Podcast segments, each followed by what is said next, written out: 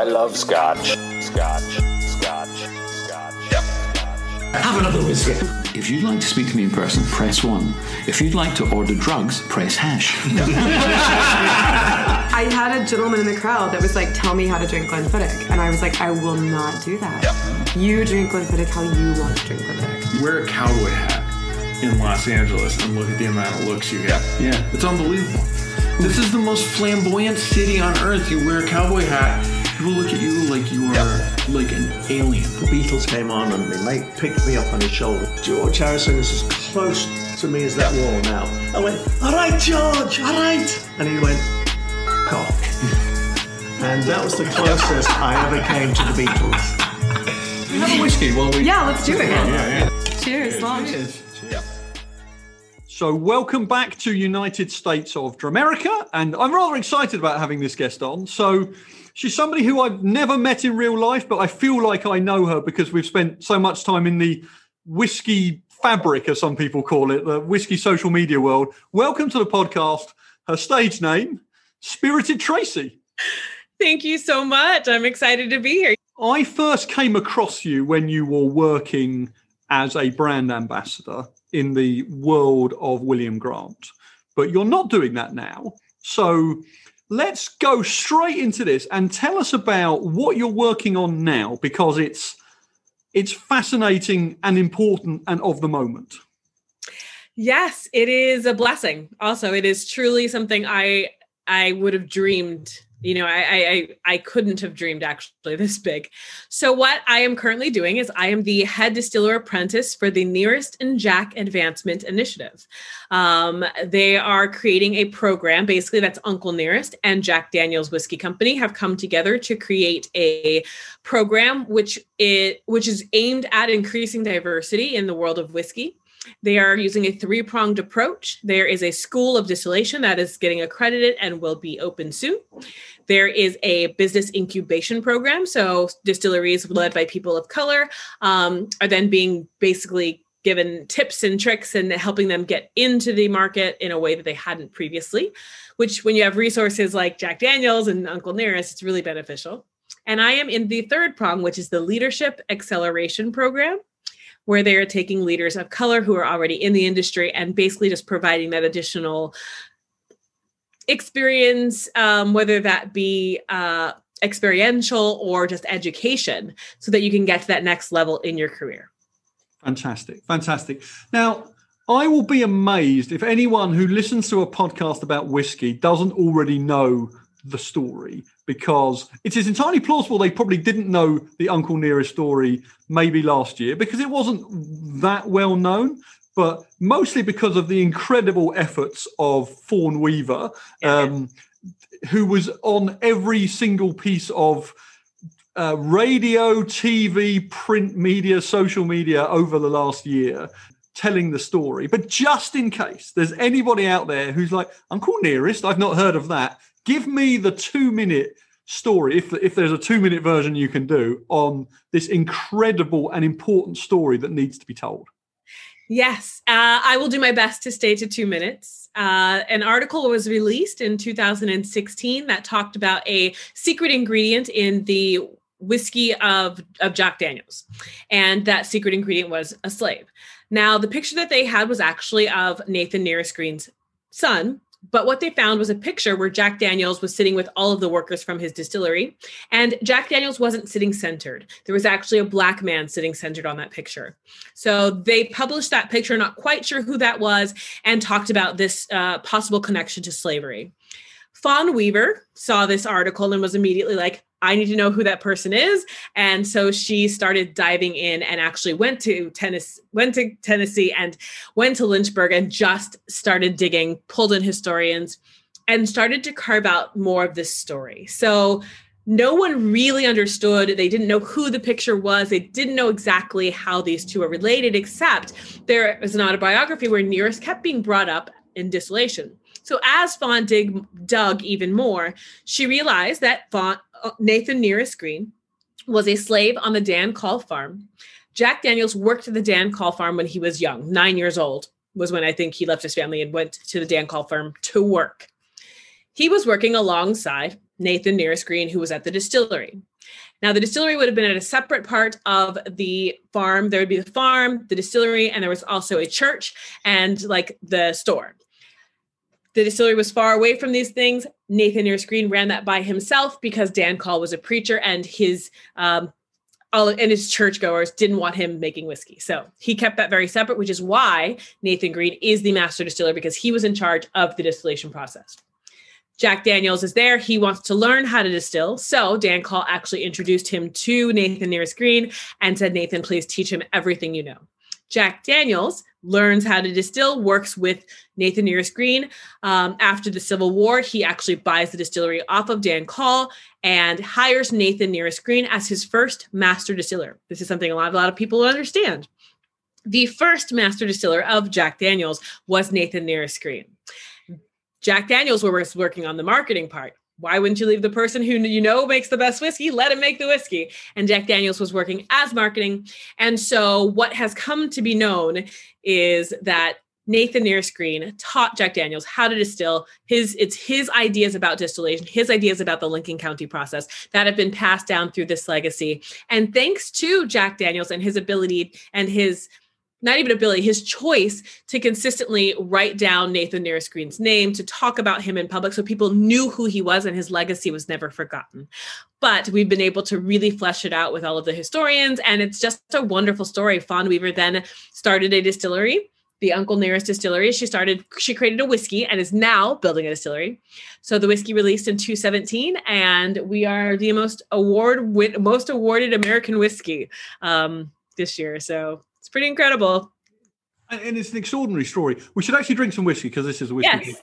So I'll be honest, listeners, we've sort of cheated a bit. So we normally, in the old days, we'd share a whiskey, obviously, but we can't do sharing of whiskies. But we did, we collaborated. So I, I told Tracy what whiskey I was going to drink, which is the 1820. And she has a bottle of it as well. So we're both drinking the same whiskey. Um, which yes, is rather, I love that. So, for, again, for those who don't know, the whiskies have different years on them. Yeah. And these are not age statements in the way that, you know, obviously Scotch is traditionally done, uh, because I think a whiskey that's 1884 years old would be confusing to people. But these are significant dates. So, can you just talk about the range and what's out there and which dates are which, and also talk about a bit the one we're drinking? Absolutely. So let's go ahead and start with the first one that was released, which is the 1856. So 1856, this is going to be about seven to nine years old. This is a blend. We're blending together whiskeys that we are sourcing. Um, we are requesting Tennessee whiskey, which means it's gone through the uh, Lincoln County process. So we are filtering it after distillation through um, a, a, a bin that is about seven to 10 feet of filled with charcoal. So we are filtering it through that and then maturing the whiskey. It is uh, 100 proof for this one in particular, the 1856. And what does 1856 mean? So, 1856, we know that Jack Daniels was at the distillery working with Nathan Green. We also know that by that time, Nathan Green had perfected his Lincoln County process. So, one of the things that was really important to him and that was written down as for Jack Daniels as well, was that it was important to have a high percentage of charcoal. So, while some people would have just like you know, had a barrel and poured a ton of whiskey through.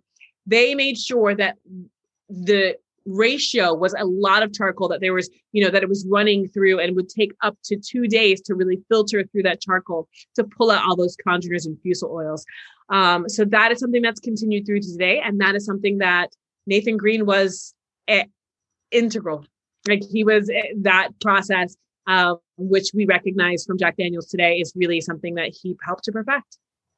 So 1856, 100 proof, a little more spice on that, a little bit um, older of an age. 1884. So this one is more recent of a release. This one is at 93 proof, just a little bit lower. But what's interesting, so first, what is 1884? 1884 would have been the last year that Nathan Green distilled with Jack Daniels. So after 1884, the distillery moved to um, the Cave Spring Hollows, which was further away, and he was a, an older man at that time. His sons, though, did actually go with Jack Daniels to continue distilling, and there has been a Green family member at that distillery since its founding. Wow. Yes. So, but we have a family member that works directly with this one. So the master blender for Nath- for Uncle Nearest is Victoria Eady Butler. And for this one in particular, she does the blending. She hand selects all those barrels, ensures that they are blended together to her specifications. And she has a bit of a sweet tooth. So the 1884 tends to be a little bit more caramels, vanilla. It's just a little bit more toffee heavy. Whereas I think the 1856 is a little bit more oak spice presence in that. Yeah. Now 1820. All right. So 1820 is our single barrel. Now, this is one that is very hard for people to find. They freak out a little bit when they do see it around. So I'm really glad we were able to get you some. Um, this one is from Jack Rose. So they they did a single barrel. Now, what happens is we are looking for it's hard to find barrels. So this is like one out of at least, you know, 500 barrels. Um, we are requesting very specific things. So we know that when Nathan Green was distilling, or and when Jack Daniels was distilling, they never had a warehouse that was large or more than one story. So there are a few things that we're requesting. We request that it goes into barrel at 110 for maturation, and that it's aged on a bottom floor. Um, still gets nice and warm, but we want to age on that bottom floor so it's a little bit gentler. So this is a barrel that goes through that. That is then after 11 years, because 11 is the minimum. It could be older, but we just at least 11 years, and it has to be over 110. So that's so even though we're going we're going in at that point that point, it actually because it's on the bottom can tend to lose proof because it is in the cooler, more temperate climate on the bottom floor. So this is going to be you know those barrels that actually did go up in proof, and also we're releasing at cast strength. Um, what else is different about it? That's really it. Minimum 11 years, at minimum 110. And oh, and they take those barrels, they taste them, and they will not release them unless they believe it would get a double gold blind at the San Francisco Awards. So they so you can we, they lay, literally will lay out like 20 or 30 of these barrels that qualify, but then we'll only choose the ones that they really believe are the best. Fantastic. Oh, and, and as is so important in the whiskey world, there's there's a couple of things that make a brand do well. One of them, and the most important one, of course, is the the quality of the liquid, as they like to say. You know, it has to be good whiskey, but also if there's been a whiskey that's had a moment, it's obviously your whiskey. For actually, unfortunately, a lot of the wrong reasons, but the last year the story really broke. And I know that I was one of many people when everything was getting very messy in America yeah. around all the George Floyd protests you know, I was one of many people sort of, you know, tonight I'm drinking an Uncle Nearest because it feels like the right whiskey to drink at the moment. Right. Um, which has been an extraordinary story. I guess, can I ask, I guess in a way, a bit of a negative question. So there's obviously been a huge positive in terms of the whiskey. Has there been a negative on the other side in terms of sort of Jack Daniels drinkers being upset that they've found out about this heritage? Not all Jack Daniels drinkers, but the the ones who would be so unhappy about that. Has there been any issues around that? So I don't really know in, in if it was upset in regards to the fact that this is just like a, a new story. I think that more what it is is um, one of the things that people were upset about was the actual shift in the master distillers that changed the numbers of the distillers. So before, so P- distillers would sign their name and then their number, right? Because there were only six distillers. So when we had the history and figured out that Uncle Nearest was actually the first, they changed that. So they moved everybody down, and Jack Daniels is now the number two distiller. So everybody that's come. So there were a lot of people that had tattoos or had things that had numbers that are no longer valid. Oh, that was a bad thing. Um, but I think what's actually happened is the way that Jack Daniels or Brown Forman has embraced the story and the way that it's being told when you hear the full story, it's about respect. It's about common acceptance. It's about talent and it's about sharing. So this is a story I think when people under when they know the story, the the first concern was they thought people were saying, "Oh, Jack Daniels stole this and stole it from a slave and didn't give credit and like all of this talk started around this conversation that wasn't true because Nearest Green and his family became some of the most w- wealthy in the area because they were paid rel- relatively well, well for that area because he was a master distiller. So this this saying this this story of he stole this, this people are making money off of a black person's back wasn't actually how it was how it was done. So acknowledging the truth, I think both sides have it gives hope to both sides. Yeah. Yeah. Absolutely. Now, obviously, this this new program that you're part of was set up last year. Yes. When you first heard about it, or maybe even when you first heard rumblings that this would be a thing, what point did you know it was happening? And then how did you feel about that? And then how quickly did you apply? Oh, this was incredibly quick. So, Fawn Weaver, if you don't know her, is a force of nature and moves things ahead at a pace whip neck like it is incredibly fast that she gets things done and she decided she wanted to change the way that we build our our employees our employees our, our knowledge our our access to the industry and she knew that by providing direct knowledge through the School of Education and experience through the leadership program, she was going to be able to create actual, you know, pipelines to create diversity, to create people who are prepared to step into the industry. Because so often our industry, especially in the United States, is is familial. It's, it's you you hire your cousin, you hire your uncle, that's how you get promoted, you hire your best friend. It's not as much about you know people really studying to come into the industry for specific positions. So we're hoping to change that and give people that experience and knowledge. Yeah. and i found out about it on a on a uh, panel that we did that was to benefit du Nord distilleries which was burned during the um, after george floyd was murdered. And she mentioned the fact she was opening a school of distillation I don't even know if she mentioned the, the leadership program because I was like, whoop, ding, ding, ding. Wait, there are because there are no approved schools of distillation in the United States. Hmm. There's no credited program that exists. And I was so I've been looking for it because I've been studying myself. I've been studying with other distillers, just like bouncing questions, getting books, that sort of thing, and hopping into distilleries. But to get an actual accredited program, I was like, this is great. So I reached out to her after the panel and said, hey, what's going on? And she and I had a conversation about what I would like to do, and it turned out it was fitting this this program she was creating. She was in the midst of creating it. So I said, I think this sounds perfect. It's something I would really love to do. I really want to get back to distillation. And so she got my resume. Every, they went through all my social media, you know, like had a, a bunch of conversations about what this means and what could become at the end of it and I became the first person. It was really, really fast. It was incredibly surprising and it was a leap of faith. But I am so grateful that I took it. And I am grateful to both Nathan, you know, Uncle Uncle Nearest and Jack Daniels. And I'm grateful for Nathan's legacy that I'm able to learn and hopefully become a distiller, a woman of color, and and continue that line. It's it would be amazing. Fantastic. So look, I've I've done a podcast with um, obviously uh, half of your friends have been on this podcast, but, Uh-huh. um, but um, Jennifer Wren, who was a, I know a good friend of yours, and she she's been on twice. And one of the podcasts we did, she talked about what it's like being a woman in the whiskey industry, and she told us, you know, the stories of people thinking she doesn't understand the whiskey and all this sort of stuff. For you, as a woman and a woman of color in an industry, can you tell us a bit about what that experience was like before? Uh, I mean, it's it's again, it's what I'm used to. I've been a, I am most of my life. I've been the one of the only in a group.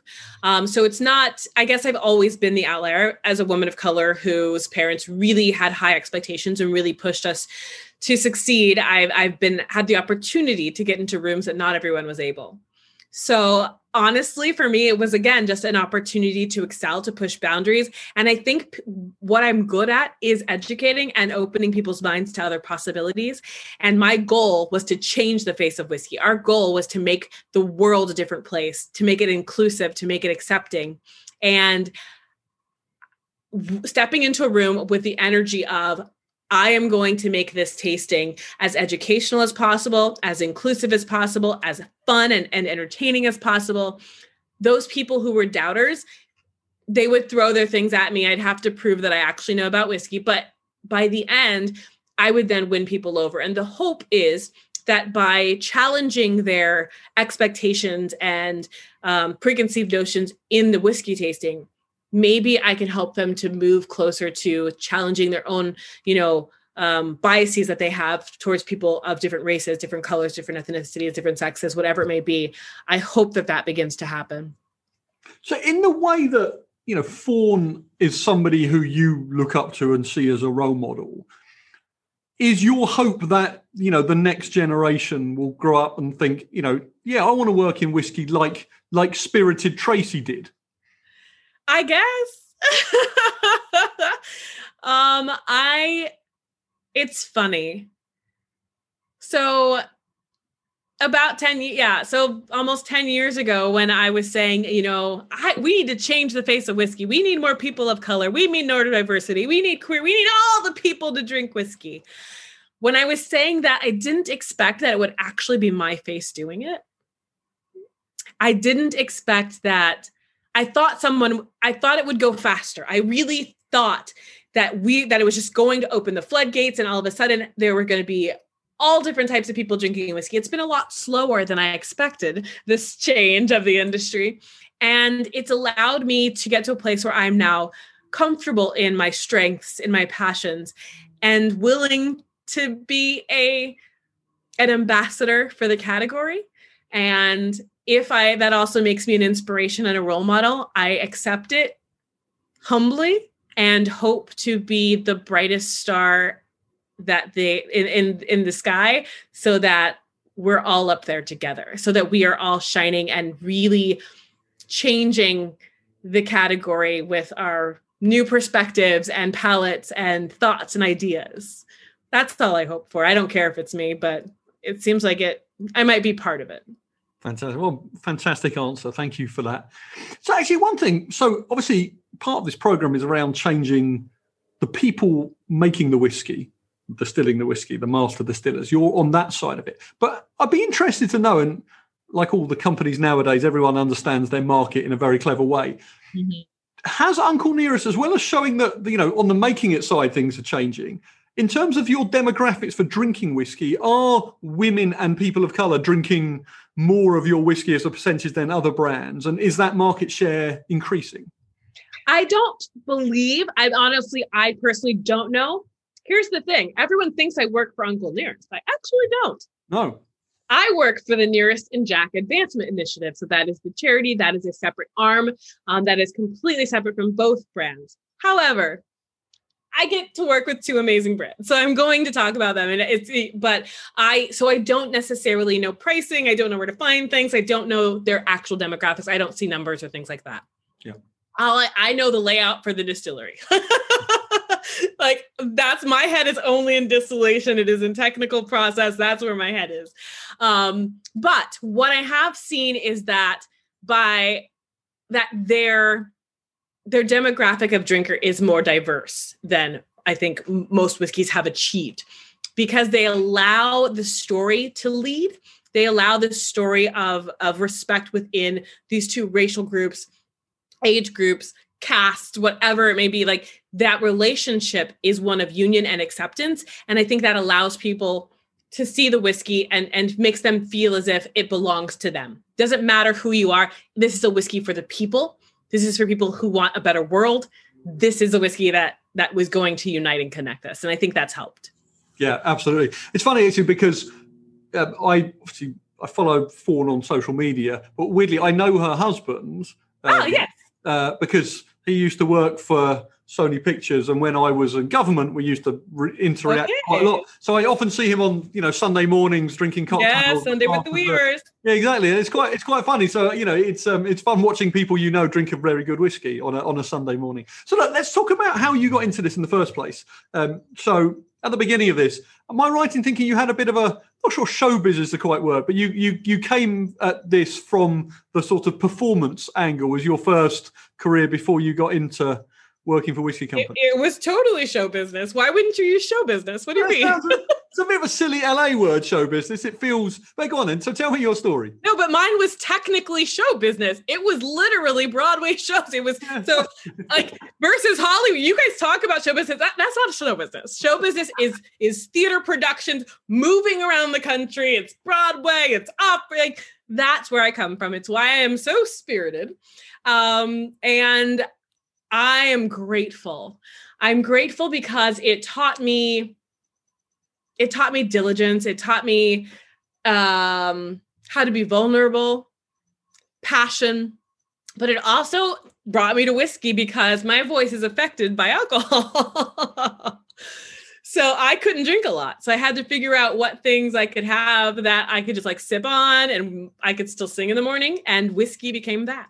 That's really how I, I Oh, felt so in love with whiskey because I was like, wait, I can just have like a dram of this.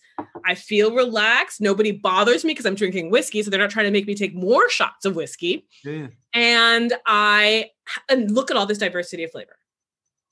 amazing. So that's why I'm grateful. Did you discover this the hard way by drinking, you know, whatever else you were drinking, and then waking up in the morning and not being able to perform? Oh, I no, I always drank responsibly when I was performing because I have such a I just it, for me like singing is literally putting your heart out on the floor for everyone to stomp on. So I was very careful about my performances and I always wanted to give everybody the best performance that I could. But I also knew that if I yeah, if I had too much, I might alter that run from going up to going down. um, but that was very rare and it wasn't really the whiskey the whiskey came because somebody opened a bottle of Ardbeg near me near me, and it was such an incredibly overwhelming aroma Mm. that I asked them to bring it over, and he and tried it. And for me, I grew up in a household where we sought out flavor. We we were looking for those moments of epiphany because of food. And this was that for me. It was a complete visceral reaction to that Ardbeg. And I was like, oh, I want to drink this. Like, I'm going to drink this. So that's actually where I dove in headfirst into peated whiskey first, and then realized I wasn't able to actually taste the balance and nuance of some of the lighter whiskeys. So I stopped drinking those for a while, did my journey, learned about the world, the wide, wide world of whiskey. And now I love it all and have, you know, reasons to appreciate whatever you put in front of me. Fantastic. So tell us a bit about what you were performing on on Broadway, Yes. given you were actually in show business. I was. So I toured nationally and internationally with Broadway shows. So Hairspray, Color Purple. I did a Disney production. So you've seen Disney on Ice probably or know of it.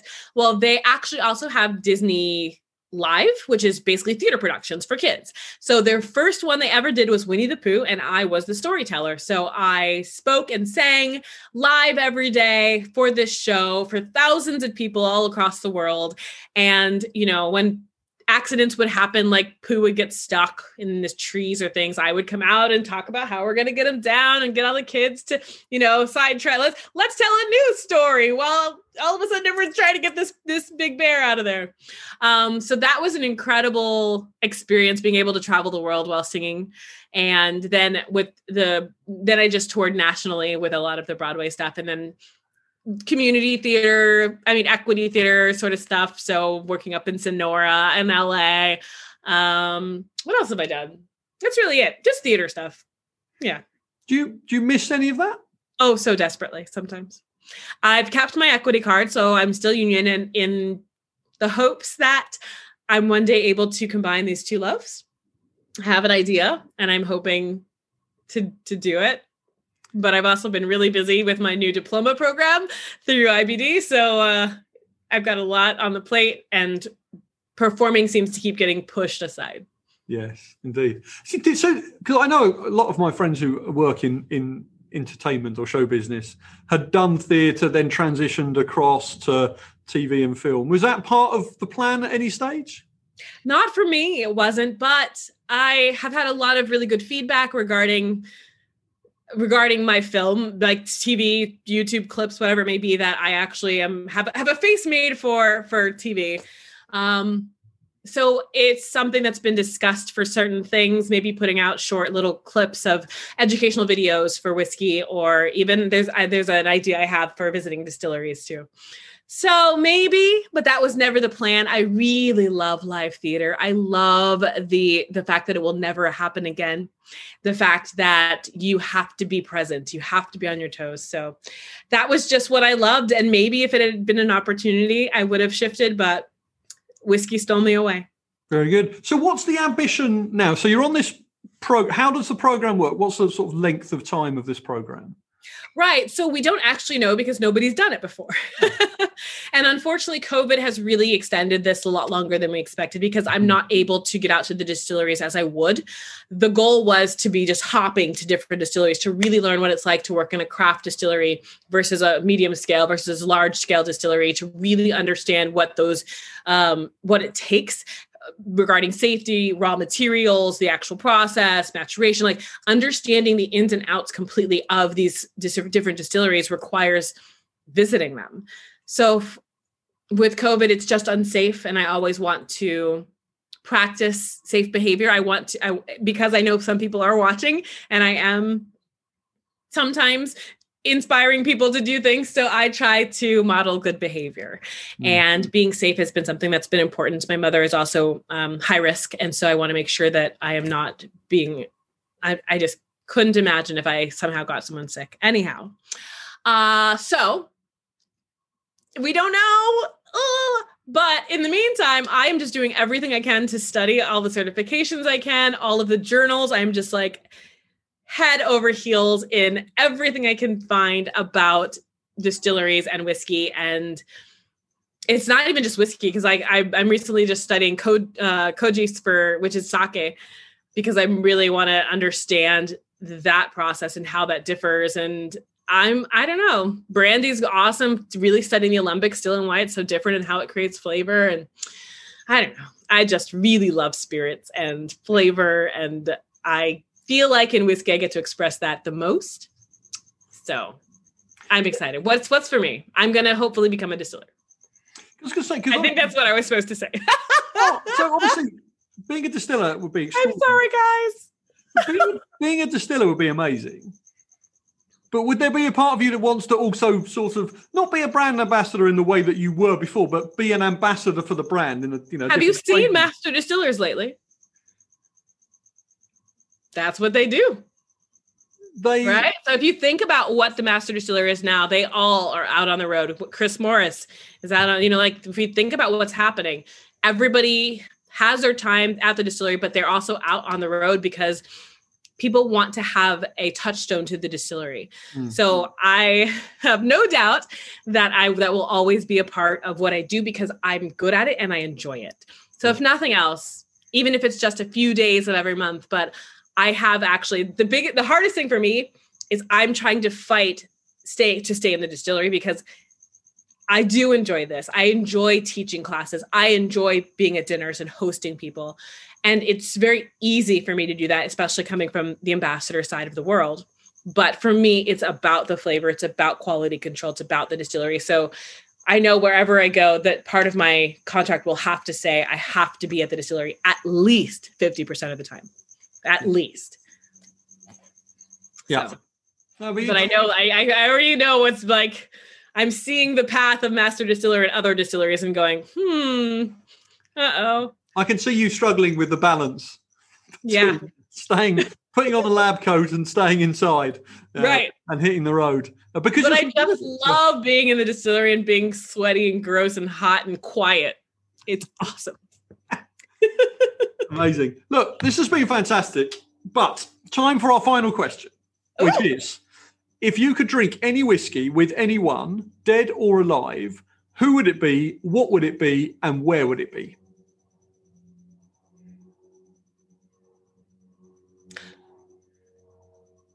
Just one person. Just, one person. Hmm. Don't cheat. No, yeah, I just was, yeah. So the problem is, here's why I say that. So it would be Glenfiddich 50. Okay. It would be with my dad, okay. who is passed.